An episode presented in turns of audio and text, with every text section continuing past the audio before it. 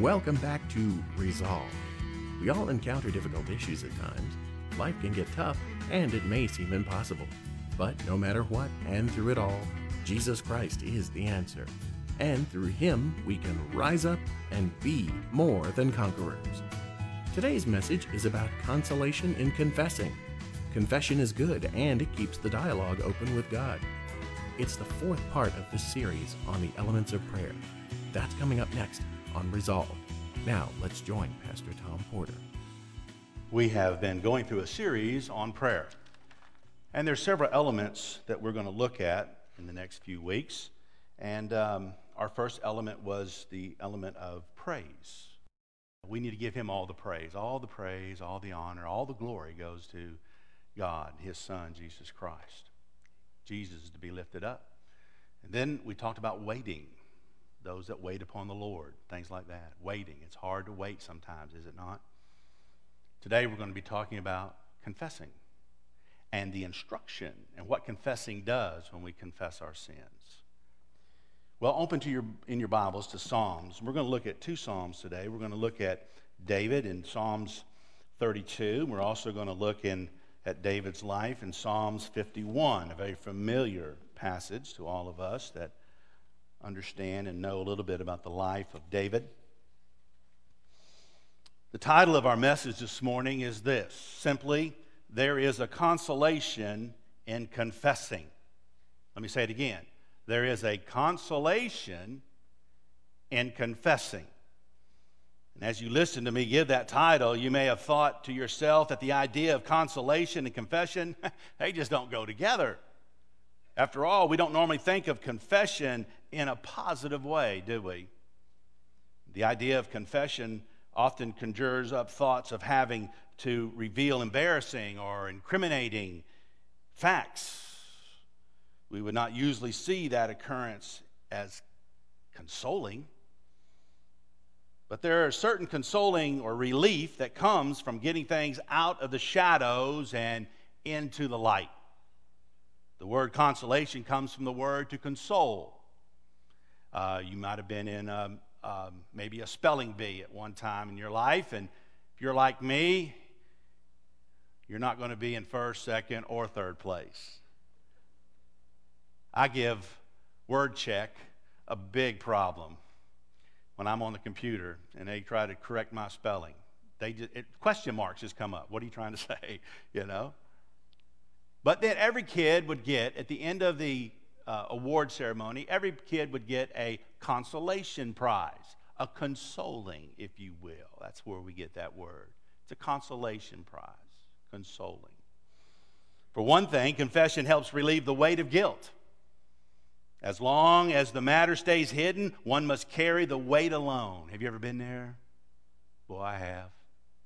That weight of guilt. And that generally results in insecurities, it results in um, self hatred. It's not good, is it? And then, secondly, keeping wrongs hidden requires a lot of emotional energy. It really does. Confession negates the need for the expenditure of energy. This can be seen in the fact that oftentimes when um, somebody that has broken the law turns themselves in, or they get even they get caught running from the law. But you know, deep down, oftentimes a criminal will say, a lawbreaker will say, I'm glad it's over. I, am I'm, I'm just glad it's over. I, will I'll pay my whatever I got to pay. I'll do whatever I got to do. I'm just tired. I'm tired of looking over my shoulder. I'm, I'm tired of the guilt. I'm tired of the self hating attitude that I have. I'm glad to be able to start a process of making it right. Here in Psalms 32, David, we see the instruction or the record of his confession, the forgiveness received, and the blessedness of his complete restoration. In Psalms 51, let's turn to that. Let's go there first. You should already be there. Psalms 51. Let's just go ahead and pick it up at verse 1. Now, this is David after he uh, sinned. He, he lied with Bathsheba, and he comes to God. And, and listen, it cost David a lot. He still, God still allowed him to remain king, but he, it cost him a lot. It cost him a son, it cost him uh, a, a ton of stuff. But here's what he says. He goes to God. This is, this is his confession. In Psalms 32, we'll see the instruction, what it's good for, what he's going to do after he confesses.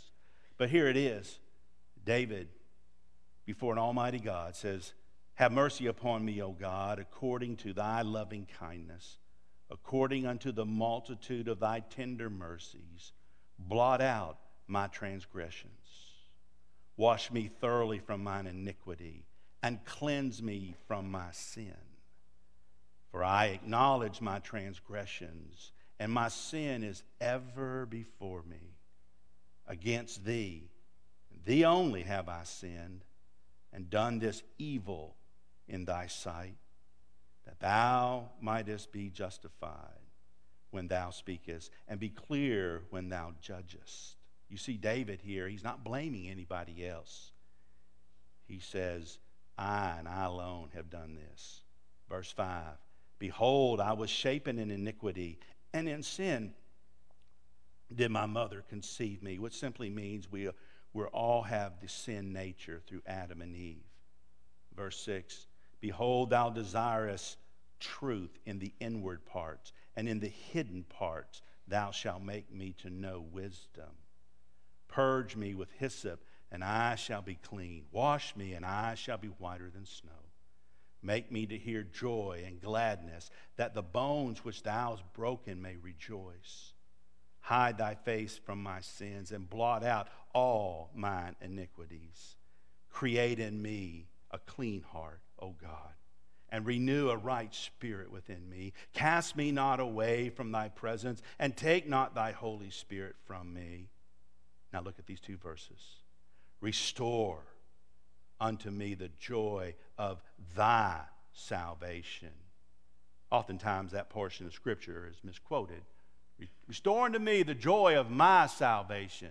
It's not our salvation, it's the salvation that God gives to us. It's His salvation. And uphold me with thy free spirit. Then will I teach transgressors thy ways, and sinners shall be converted unto thee. Now let's go to Psalms 32. If you have there above, right under Psalms 32, if you have a Bible that, that kind of gives a description or what this is about, mine says it's a Psalm of David, Maschil. Now, that word Maschil means to give instruction, to instruct. So, David, as we read in Psalms 51, when he confessed to God, then David said, I will teach thee, or I'll teach people. I will work with people. I will tell them of your forgiveness. I will tell them of your restoration. I know there's some men in this church that really love to restore things. I, uh, I remember one time uh, some guys got together and they restored a car. I have a neighbor about four doors down. He's got two Corvettes. He loves to restore. My son in law has a, a dear coworker that uh, loves to restore cars. You know, when you take an old beat up car that's 20, 30, 40, 50 years old, and you take maybe, it's not going to happen overnight. Sometimes restoration takes a long time. But you know what? When that car has been completely restored, restoration restored, made like it was at the very beginning, restored. Took a lot of energy and a lot of, of work and, and, and, and, and, uh, and thought and did you know that oftentimes that restored car is now worth more than it was when it came off the assembly line 30, 40, 50 years ago? And that's how much God loves us. So this area of confessing. Now, confessing, confessing is, is not going to, to me. It's not coming to the pastor. and just, just rallying out all your sins. Now, there are times when this, this happens, but we're to confess our sins to God. We're to go to God. Now, if you have offended somebody, if you have transgressed somebody, a brother or sister, or even a lost person in the Lord, you need to go and make that right. You need to go and you need to apologize. And I've, I've done that on several occasions. And I've learned the sooner you do it, the better you do it, it will be. Don't let it fester. Nip it in the bud, as Barney Fife would say. Take care of it. You confess our sins. There's one mediator between man and God, the man Christ Jesus. The Bible says to call no man father. We don't have to go and, and get in a confessional and, and confess our sins to somebody we go to God, just like David did there. So we're going to look at this, this chapter, uh, and I hope we can, I'm, I'm confident we'll get through it. 2 Timothy 3:16 tells us that all scripture is given by inspiration of God. Do you believe that? I believe it's the inspired word of God. All scripture is given by inspiration of God and is profitable for doctrine, for reproof, for correction, for instruction in righteousness. And this word, maschil, is instruction in righteousness. We're going to look what David learned. He learned the blessedness of forgiveness. So let's look at the horrible state of the guilty sinner. Let's talk about sin for a moment. That's our problem. Is sin. Too many churches today they don't talk about sin. But that's our problem. That's we have a sin problem. We're sinners. Every one of us in this room are sinners. What kind of pastor would I be if I didn't tell you you have a problem? It's a sin problem. What kind of doctor would you have if you had a, a dreaded disease and he or she did not tell you you had that dreaded disease? There wouldn't be much of a doctor, would they? I wouldn't be much of a preacher. The Bible says to preach the whole Word of God, the whole counsel of God. And I don't want to step on your toes. I want to reach your heart. I want to touch your heart. God wants to touch your heart. This will help you. Look at verse 1 of Psalms 32. It says, Blessed is he who transgression is forgiven. Now, transgression means willful, willful disobedience or rebellion. And it's certainly possible to sin unknowingly and unintentionally. That, that, is, that is possible. That, that a child coming up, they don't know what sin is just yet. They don't know about disobedience, and uh, it doesn't take them long. I'm talking about the age of one. they, they've got it down pretty good right there. We all have that sin nature within us. But in most cases, our sin, if you'll be honest with yourself, is the result of selfish and rebellious choices. There's only two choices upon the shelf to live for God or to live for self. And James said, Therefore, to him that knoweth to do good and doeth it not, to him it is sin. Some folks come into God's house on Sundays and act as if nothing's wrong. Man, they are just flying high, everything is good. But when they know deep down in their hearts they're not right with God, they've lived like the devil all week long, and for whatever reason they chose to come to church, thank God. And I'm here, if you're like that, I'm here to say, I'm here to help you. I love you. I'm glad you're here today. If you've come today, just lived just, just, just fed your flesh all week long.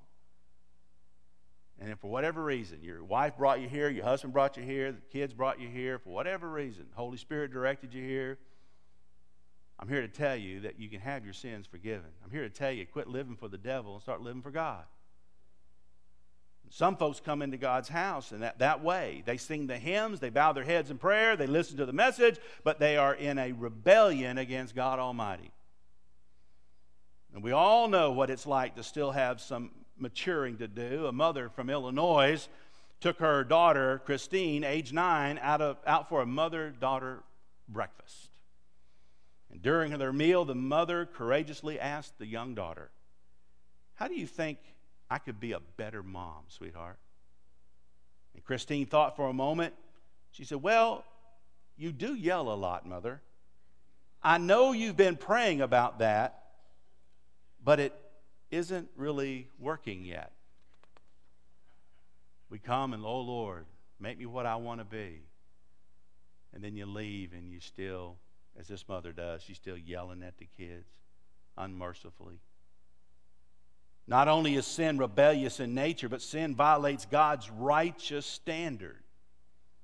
Look at Psalms 32 again. The second part of that verse. Whose sin is covered. The word sin means to miss the mark.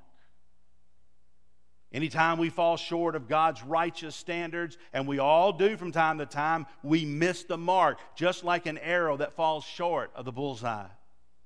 The Apostle John said, Whosoever committeth sin transgresseth also the law, for sin is the transgression of the law. And the law referred here is not just the Ten Commandments, but it's in reference to God's righteous standard in general. God is righteous. There's only one person that walked on this earth that had no sin, that could not sin, and that was Jesus Christ. Even Joseph and Mary, the Virgin Mary, the one that gave birth to Jesus, when they went to the temple, they brought a sacrifice. Why? For Mary's sins. Mary knew she was a sinner. Joseph knew he was a sinner. Sin stems from our old nature, which is totally perverse. The Bible says in Romans 3:10, there is none righteous, no not one. When you start thinking that you've arrived, Lord help you.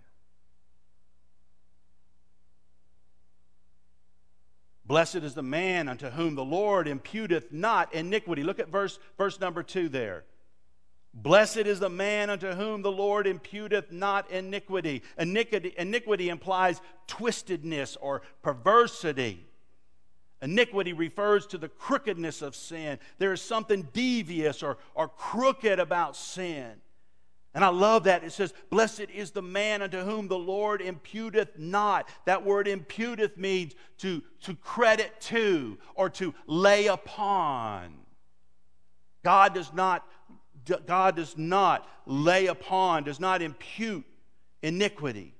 Sin is deceptive in nature. It violates God's righteous standards. It's rebellious in nature. In, in nature. Look at the second part of verse 32. In whose spirit is no guile. The word guile refers to treachery or, or better yet, deceit. Hebrews 3:13 but exhort one another daily while it is called today lest any of you be hardened through the deceitfulness of sin. Well sin will mess us up. It'll mess me up. It's deceitful.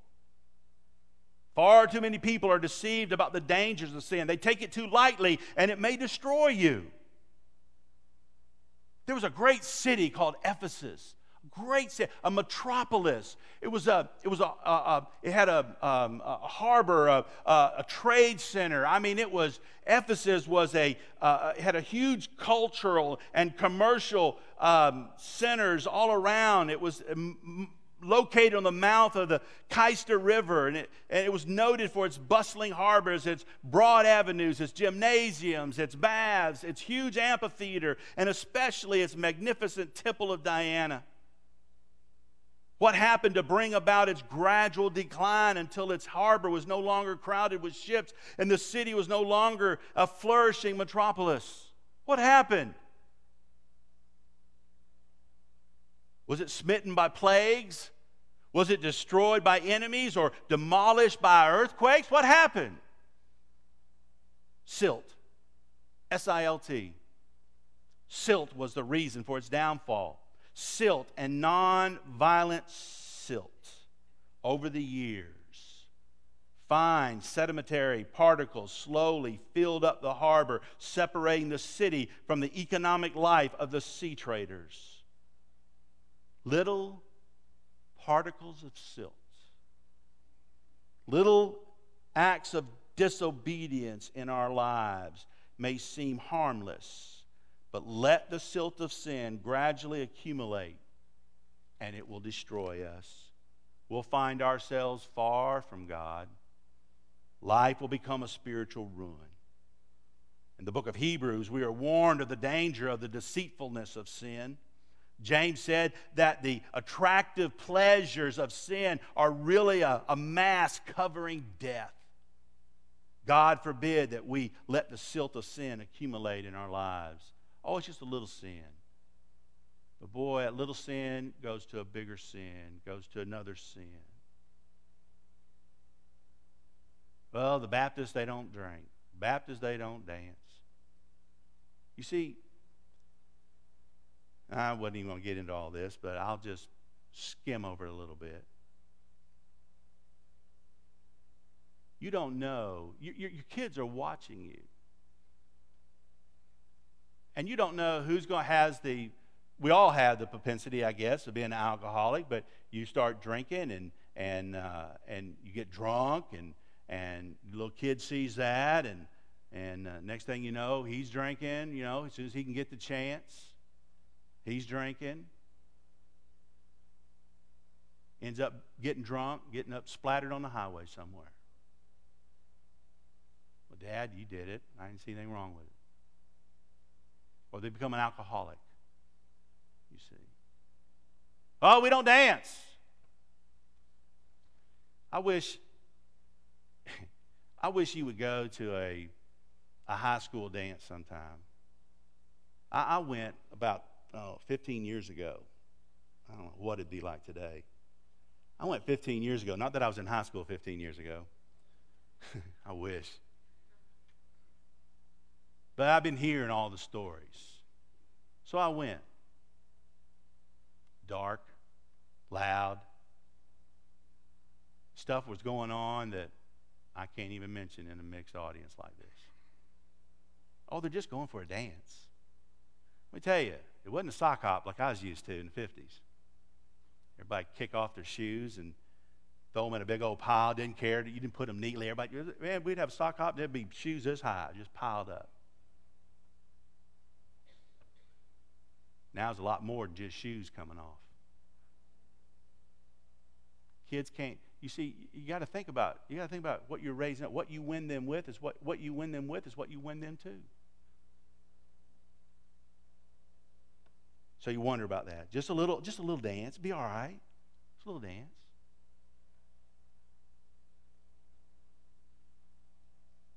Man, I was in, I was standing in line one time in Lake Wales, and guys were saying, "Hey, man, I've got so and so for my date for the prom. Yeah, her virginity's out the window after tonight." I thought, man, that's all that, that's all those guys were thinking about. Is just taking some girl's virginity from her. I mean, how sad that is. Wonder mom and dad know about that. Just a little, just just a dance, J- just a little beer. And then it it ends up you being controlled by it, being controlled by it by your emotions, or you're being controlled by it. Uh, by, by another spirit, spirit of alcohol. Sin will take you further than you want to go, make you stay longer than you want to stay, and cost more than you want to pay. It's just that's just the way it is. Oh, but we're in a world of tolerance now. Be very careful. Be very careful. We tolerate sin mm, in our lives starts out slow, but leads to heartache. When we sin, something has to die. Psalms 32, 1b, whose sin is covered. I love that. Note the word covered looks back to Deuteronomy 23, where God told the Israelites that all their refuse had to be buried. Yeah, you know, I've had people read the Bible and they come to me, Did you know that was in the Bible? They read the Song of Solomon. Oh, did you know that was in the Bible? Woo! Did you know that the, the soldiers were taught to have a, a shovel with them, with their weapons? And that was nothing more than a pooper scooper. You know what a latrine is? Yeah. That's in the Bible? Yeah, look it up. It's in the Bible. In Deuteronomy 23 13 and 14, God tells them, You bury your, your refuge, you bury your human waste. That, that was due to the fact that God's very presence was among them, and God was seeking to impress upon his people the filthiness of their sin. So he used human waste as an illustration. That's pretty good. That's pretty good. We cannot bury our spiritual refuge out of God's sight. Boy, that would be good, wouldn't it? We cannot do that. And therefore, it must be taken away. And only the blood of Jesus Christ shed on Calvary can accomplish that. Again, the Apostle John says, The blood of Christ, his Son, cleanses us from all unrighteousness. He cleanses us from all of our sin. So we've looked at the horrible state of the, the guilty sinner, but now let's look at the happy state of the forgiven sinner. Psalms 32, verse 1 again Blessed is he whose transgression is forgiven, whose sin is covered. Blessed, that word blessed means happy. Happy is the man, verse 2, upon whom the Lord imputeth, doesn't credit the iniquity, and though in whose spirit there is no guile. Note twice David tells us that the man who gets right with God is to be blessed, is to be happy. Twice he says that. I don't know about you, but when I was at Jump Off Baptist Church, and I remember being at Jump Off Baptist Church. Boy, Baptists have strange names for churches, don't they? I've been a member of Rifle Range Baptist Church. That's one of my favorite ones, brother in law. Rifle Range Baptist Church. I was a member of Jump Off Baptist Church. They say it was named Jump Off because there was a moonshiner and a mule. Both were drunk, and they both jumped off the bluff up there. Jump off. There's no lights, there's no signs, there's nothing. It's just a little community out in the middle of nowhere. But I remember on September 12, 1976, our bicentennial year, I walked, came down the aisle and I grabbed a hold of the pastor's hand and I said, I need to be saved. I'm not saved. I shouted it. Everybody looked up, you know. I said, I'm not saved. I've been living a lie. I've been letting the silt of sin come into my life. I knew I needed to make it right. And I will tell you, I will tell you that I was happy when I got off of my knees after I asked Jesus Christ to come into my life because my sins had been forgiven. He did not impute the iniquity upon me. He made me as white as snow. As white as snow. The blood of Jesus Christ cleanses us from all unrighteousness. If we confess our sins, He is faithful and just to forgive us of our sins and to cleanse us from all unrighteousness. What a happy state to be a forgiven sinner. Not long before she died in 1988, in a moment of surprising candor in television, Marghanita Laski, one of the best known secular humanists and novelists, said, What I envy most about you Christians is your forgiveness. I have nobody to forgive me. Once a person genuinely understands that their sins can be forgiven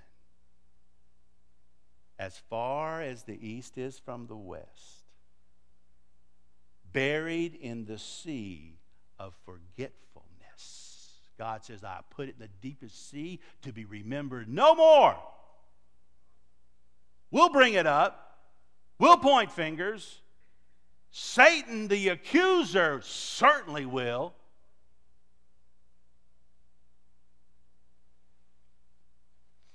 Somebody said that sea of forgetfulness where Jesus, where God cast our sins as far, uh, to the deepest sea. There's a sign out there floating around, bobbing around out there. It says, "No fishing allowed." Amen. I like that. But we'll fish it out. Satan will fish it out. Your enemy will fish it out. What sin? What sin, God says? How can God do that? Come on. He's God, He's sovereign.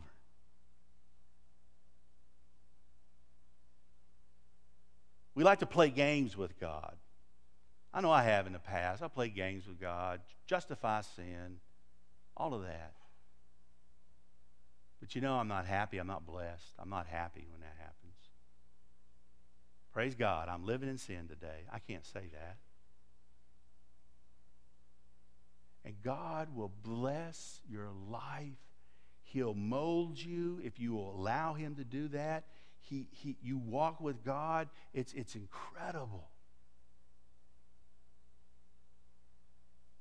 It's, it's, a, it's, it's like none other. I promise you, it's like none other. So maybe you're here today. Maybe you're here today and you're saying, man, you know, I've got unconfessed sin in my life. I, I've just been living it up. I've been just been having a good old time.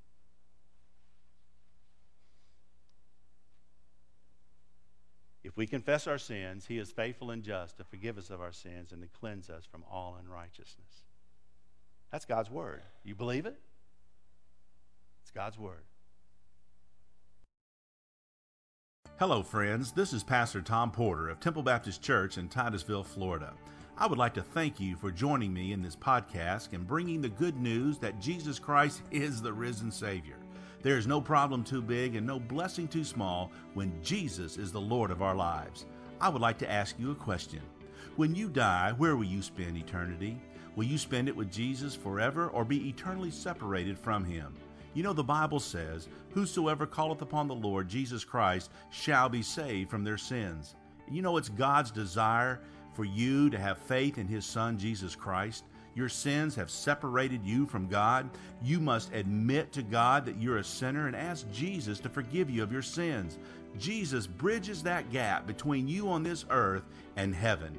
Will you accept Jesus as your personal Savior today? It's easier than you think. You can pray this prayer with me Dear Jesus, I admit to you that I'm a sinner. I realize that you paid the penalty for my sins on the cross, and I want to receive you into my life right now. Save me from my sins. In Jesus' name I pray. Amen. If you just prayed that prayer with me, then you've been born into the family of God. Thanks for listening. Resolved is a production of Temple Baptist Church, Titusville, Florida, USA. For notes on this message and others, you can find them at resolved.podbean.com. If you wish to send us a question or comment, you can email them to us at resolved.tbc at gmail.com. We're also on Twitter at Resolved Podcast. Make sure you visit our website at www.templebc.net. If you're ever in our area, we hope that you'll come by and see us. Remember, Jesus is Lord. Take care, and God bless you.